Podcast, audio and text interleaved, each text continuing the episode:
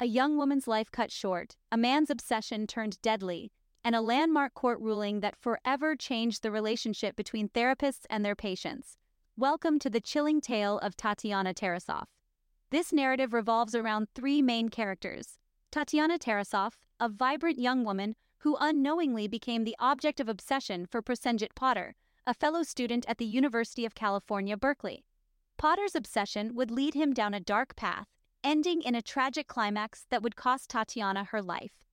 In the midst of this unfolding tragedy, we meet Dr. Lawrence Moore, the therapist who identified the rising danger but was caught in a complex web of professional ethics and responsibility.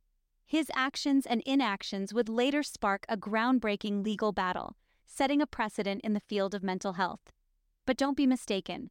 This is not just a tale of a failed romance turned deadly. It's a profound exploration into the intricate dynamics between patient confidentiality and duty of care. A story that prompted the question when does a therapist's duty to their patient end and their obligation to protect others begin? This is not just a story of a tragic murder, but a pivotal moment in the history of patient confidentiality and duty of care. Our story begins on the campus of UC Berkeley, where Tatiana Tarasoff first crossed paths with Prosenjit Poddar. This encounter sparked an attraction in Poddar that would soon morph into an unhealthy obsession. Poddar, a student from India, was drawn to Tatiana's vibrant personality and charm, and he didn't hesitate to express his feelings for her. But the feelings weren't mutual. Tatiana, a young woman of Russian descent, was friendly to Poddar, but she didn't share his romantic inclinations. This rejection, however, didn't deter Poddar. Instead, it fueled his obsession. He became increasingly fixated on Tatiana, his thoughts consumed by her. This obsession began to eat away at his mental health, causing him to spiral into a dark place. As Poddar's mental health deteriorated, he sought help from Dr. Lawrence Moore, a therapist at the university. During their sessions, Poddar confided his obsessive thoughts and feelings for Tatiana. He spoke of his inability to let go, his mind trapped in a loop of rejection and obsession. Dr. Moore, concerned about his patient's mental state, documented Poddar's feelings in his notes, noting the potential danger this obsession could pose. It's important to understand that obsessions like Poddar's aren't just intense crushes or unrequited love. They can be debilitating, all consuming, and in some cases dangerous. They can warp reality, create a sense of entitlement, and even lead to harm. And in Poddar's case, his obsession with Tatiana was beginning to show these dangerous signs. But unfortunately, Tatiana was oblivious to the growing storm. She continued her life, unaware of the fixation Poddar had developed for her. She had no idea that her rejection had not been accepted as final, that it had instead triggered a dangerous obsession and she certainly had no idea that she had become the object of Poddar's relentless, unhealthy fixation. Unbeknownst to Tatiana, her polite dismissal had set a dangerous obsession in motion. This obsession would soon cast a dark shadow over both their lives, leading to tragic consequences. As we delve deeper into this story, we'll explore how this obsession escalated and the role it played in the chilling events that were to follow. As Poddar's obsession spiraled out of control, he confessed his murderous intentions to his therapist, Dr. Moore. A chilling revelation indeed. Poddar was not merely a lovelorn student, but a man teetering on the brink of committing an unthinkable act, an act that would forever alter the lives of the Tarasoff family and the course of patient confidentiality laws in the United States. Dr. Moore, as any responsible professional would, took these confessions seriously. Recognizing the gravity of the situation and the imminent danger that Tatiana was in, he did what he was trained to do. He reported the threat to the campus police. His duty as a therapist and a citizen, he felt, was fulfilled. He had flagged the threat, expecting the authorities would take the necessary action. However, the chain of protection snapped at a critical juncture. The campus police, upon interviewing Poddar, decided against detaining him. They deemed him not dangerous enough to be held, a decision that would later prove to be tragically erroneous. But the most alarming oversight, the most critical failure, was the decision not to warn Tatiana or her parents about the threat to her life. In a world where information is power, Tatiana and her parents were left defenseless. They were not informed that a man, who Tatiana had once casually interacted with at a New Year's Eve party, was now a ticking time bomb. They were not told that Poddar had transformed his unrequited love into a deadly obsession an obsession that he had openly declared would end in bloodshed. This failure to warn was not a mere oversight. It was a catastrophic lapse in judgment, a breach of trust that would cost Tatiana her life and would shake the very foundations of the healthcare profession. It would raise questions about the responsibility of therapists towards not just their patients, but also towards those who may be harmed by their patients. The Tarasoff family, oblivious to the impending danger, continued to live their lives as any other family would. Tatiana, a vibrant young woman with dreams and aspirations, was unaware of the shadow that loomed over her. Unbeknownst to her, she was the target of a man driven by an obsession that had spiraled into a murderous intent. Despite the clear and present danger, Tatiana and her parents remained blissfully ignorant of the dark storm brewing. A storm that would soon engulf their lives, leaving them in a state of shock and grief, and sparking a legal battle that would change the course of patient confidentiality laws forever. The failure to warn had dire consequences, as Poddar's obsession reached a deadly climax. The day that would forever change the course of mental health practices began like any other, it was a day of normalcy, of everyday life. Yet beneath the calm exterior, a storm was brewing, a tempest fueled by an unrequited love that had turned into a deadly obsession. Prosenjit Poddar, a seemingly ordinary student at UC Berkeley, was the man at the heart of this storm. He was not, however, a stranger to the mental health professionals at the university. His therapist, Dr. Lawrence Moore, had been privy to his dark thoughts, had heard his venomous intentions towards Tatiana Tarasoff, but Tatiana, the object of Poddar's obsessive fixation, was left in the dark, completely unaware of the danger she was in. On that fateful day, Poddar's obsession tipped over the edge. The storm broke, and Tatiana Tarasoff became the tragic casualty of Poddar's uncontrollable rage. Tatiana, who had once simply rejected Poddar's romantic advances, was now his victim. Her life was abruptly and brutally cut short, leaving behind a grieving family and a stunned community. The aftermath was marked by shock and disbelief. How could this have happened? Why was Tatiana not warned? The questions echoed in the empty halls of the university, in the quiet streets of the community, and in the silent rooms of the court. Poddar was soon apprehended and arrested. As he sat in his cell, the magnitude of his actions began to sink in. Yet the shockwave of his act had just begun to ripple out, reaching far beyond the confines of his cell, his university, and even his state. In the wake of this senseless tragedy, questions began to emerge about the responsibilities of mental health professionals. Tatiana's death was not just a result of Poddar's obsession, but also a consequence of a system that failed to protect her. The questions that emerged from this tragedy would ignite a legal battle that would redefine the responsibilities of therapists and shape the future of mental health practices. The Tarasoff family, devastated by their loss, sought justice not only against Poddar, but also against the University of California. The Tarasoffs were left reeling from the tragic loss of their daughter, Tatiana, but their grief soon gave way to a determined pursuit for justice. They filed a lawsuit, not just against Prosenjit Poddar, the man who had taken Tatiana's life, but also against the University of California, alleging negligence in their failure to warn Tatiana and her family of the clear and present danger Poddar posed. The legal battle was not an easy one. The trial court initially dismissed the case, contending that the university owed no duty of care to Tatiana because she was not a patient of the university's health services. The Tarasoff family was left in despair, their quest for justice seemingly at an end. But the Tarasoffs were not ready to give up. They appealed against the dismissal, and the case was eventually heard by the California Supreme Court. The Supreme Court trial was a spectacle attracting attention from far and wide. At the heart of the case was a question that would have far reaching implications. Do therapists have a duty to warn potential victims if they foresee a danger from their patient? The university's defense rested on the principle of patient confidentiality. They argued that Dr. Moore, Poddar's therapist, was bound by the confidentiality of the therapist patient relationship and could not disclose Poddar's intentions to anyone, not even to Tatiana. But the Tarasoffs countered this argument, pointing out that the duty of a therapist must extend beyond their patient. They argued that when a therapist has reason to believe that a patient poses a serious risk of harm to a third party, they must take steps to protect or warn the intended victim. The court deliberated over this complex issue, balancing the sanctity of patient confidentiality against the duty of care owed to potential victims. The decision they reached would change the course of mental health law forever.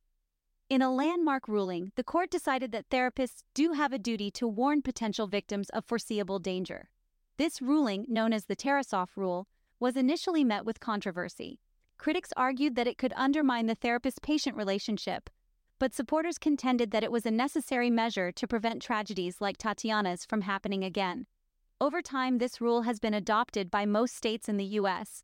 and has influenced jurisdictions outside the U.S., making it a crucial part of the legacy left behind by Tatiana Tarasoff. The ruling in Tarasoff v. Regents of the University of California sent shockwaves through the field of mental health. It opened up a Pandora's box of ethical and legal dilemmas, blurring the lines between patient confidentiality and public safety. Suddenly, therapists found themselves in a precarious position, tasked with the responsibility of not just treating their patients, but also assessing potential threats they could pose to others. The decision was met with a storm of controversy. Critics argued that it could potentially stifle the therapeutic relationship, making patients less likely to share their thoughts and feelings for fear of their confidentiality being breached. Others, however, saw it as a necessary move to ensure public safety and prevent tragedies like Tatiana Tarasoff's from happening again. Despite the controversy, the Tarasoff rule was gradually adopted by most states across the United States.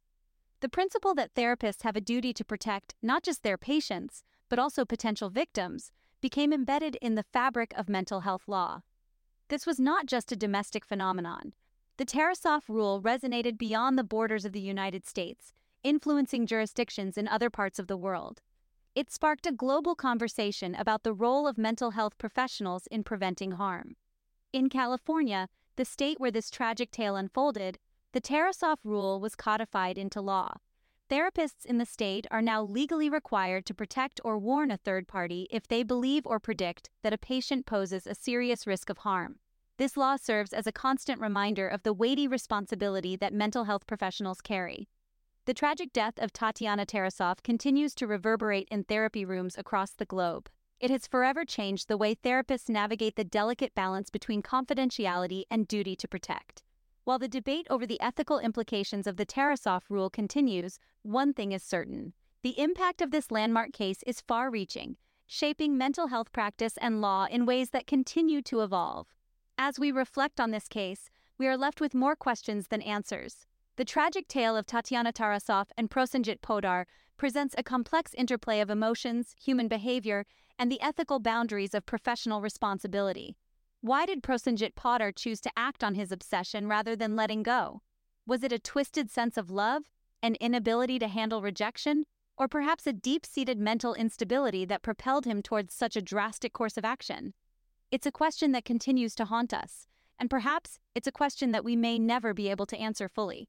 However, this case isn't just about Poddar's obsession.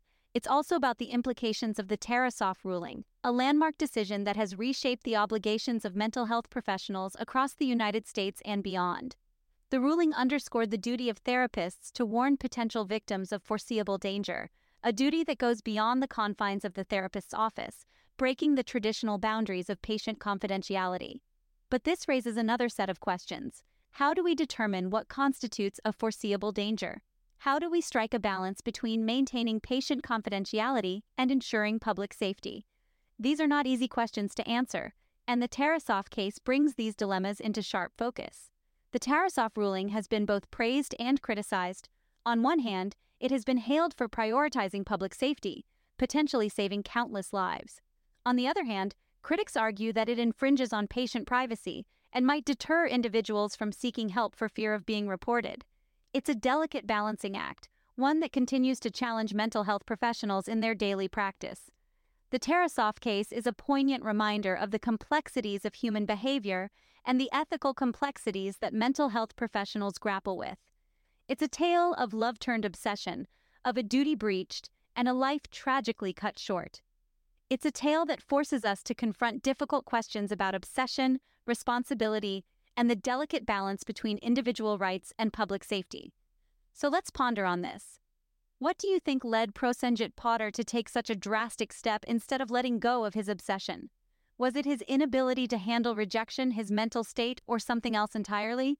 There's no definitive answer, but your thoughts and perspectives are valuable. Share your thoughts in the comments below. Human mind can trick us into doing and thinking some crazy things.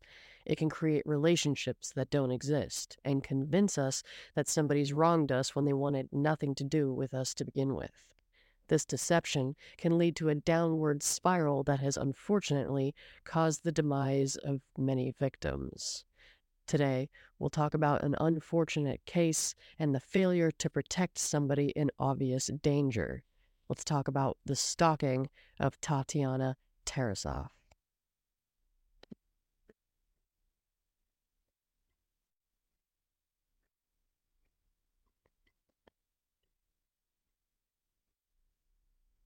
Prosenjit Poddar grew up in India, belonging to the low caste known as the Untouchables.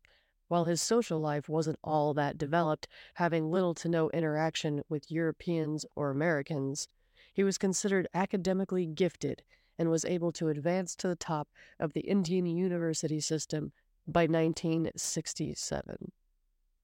At that time, he was seeking a degree in electronics and naval architecture, which brought him to the University of California in Berkeley. In the fall of 1968, Prosenjit met Tatiana in a folk dancing class on campus. Tatiana herself came from a multicultural background and enjoyed spending time with foreign students, so his friendly nature put her at ease.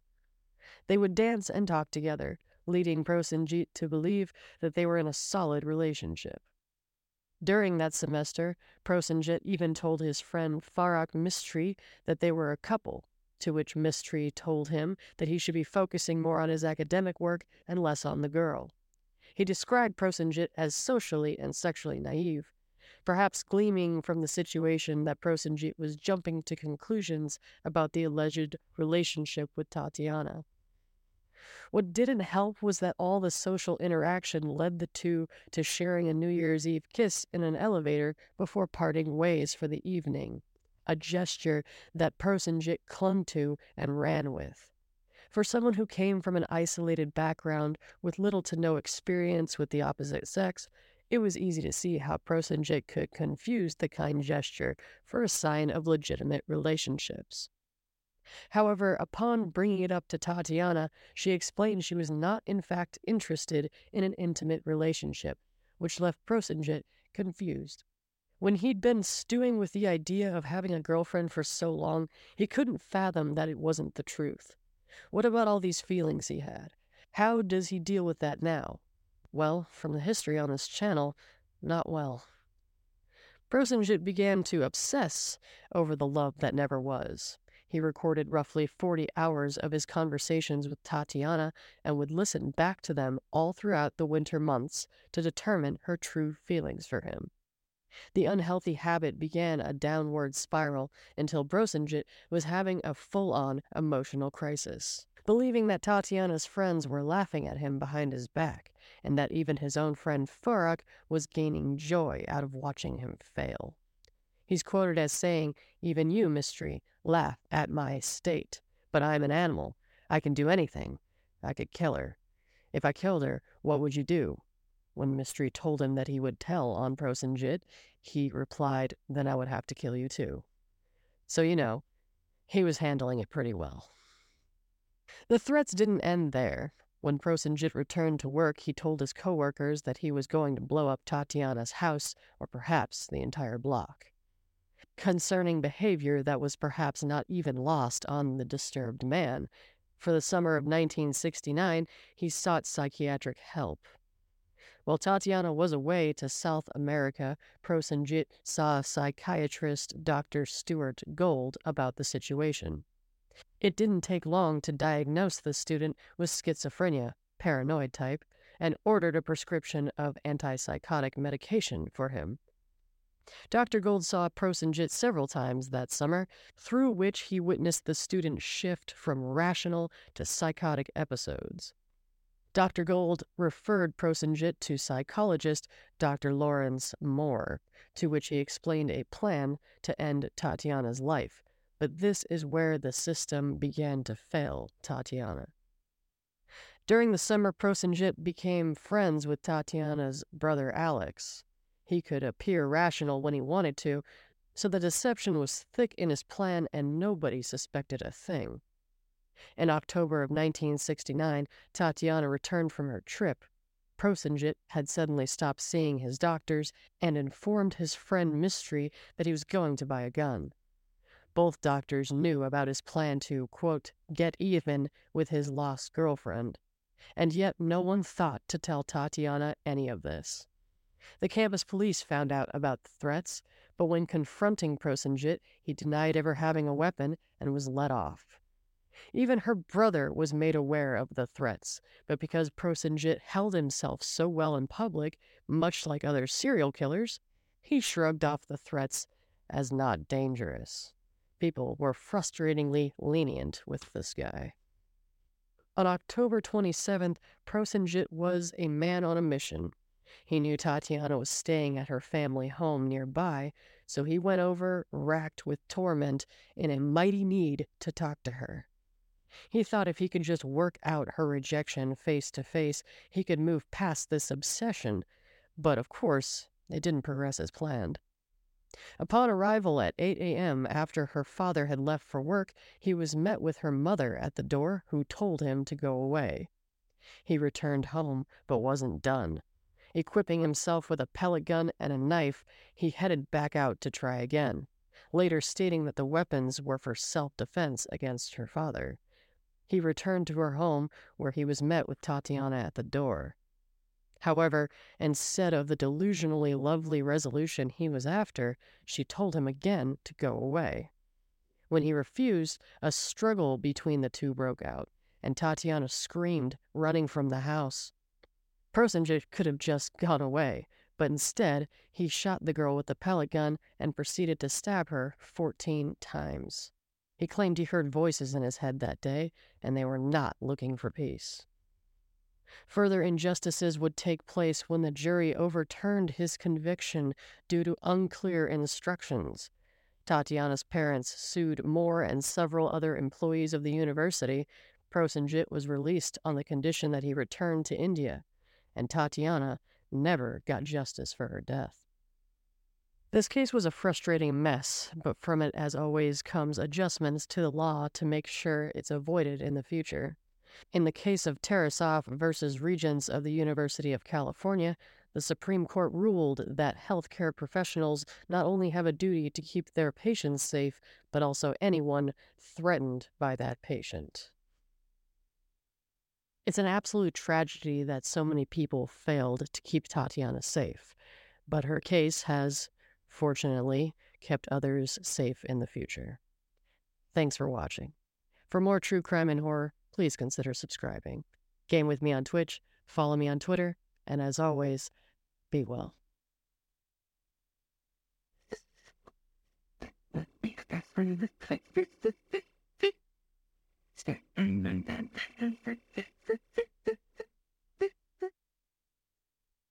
The law recognizes that certain confidential relationships are important, and it protects statements made within those relationships.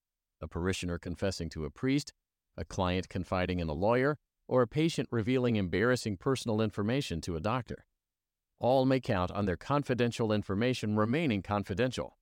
But, as with most legal principles, confidentiality isn't absolute. The California Supreme Court considered the relationship between doctor patient confidentiality and tort law's duty requirement in Tarasoff versus Regents of the University of California. Tatiana Tarasoff attended the University of California with a man named Prosenjit Poddar. They met in September 1967 and began dating. But by New Year's Eve, it became clear that Poddar was far more serious about their relationship than Tatiana was. Tatiana told him she was dating other men and wasn't going to become intimate or exclusive with Poddar. Poddar didn't take the rejection well. He became severely depressed and eventually began therapy sessions with Dr. Lawrence Moore, a university hospital psychologist. In August 1969, Poddar told Dr. Moore that he was going to kill Tatiana. Dr. Moore determined that Poddar should be involuntarily committed to a mental hospital. He asked university police to take Poddar into custody. However, when the officers picked him up, they decided that he appeared rational. Poddar promised the officers he'd stay away from Tatiana, and they released him. Thereafter, Dr. Moore's supervisor, Dr. Harvey Powelson, directed him to cease trying to confine Poddar. In October, Poddar went to Tatiana's home. There, he stabbed her to death.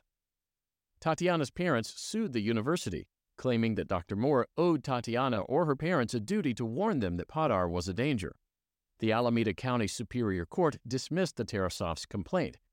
The California Court of Appeal affirmed, and the Tarasoffs appealed to the California Supreme Court.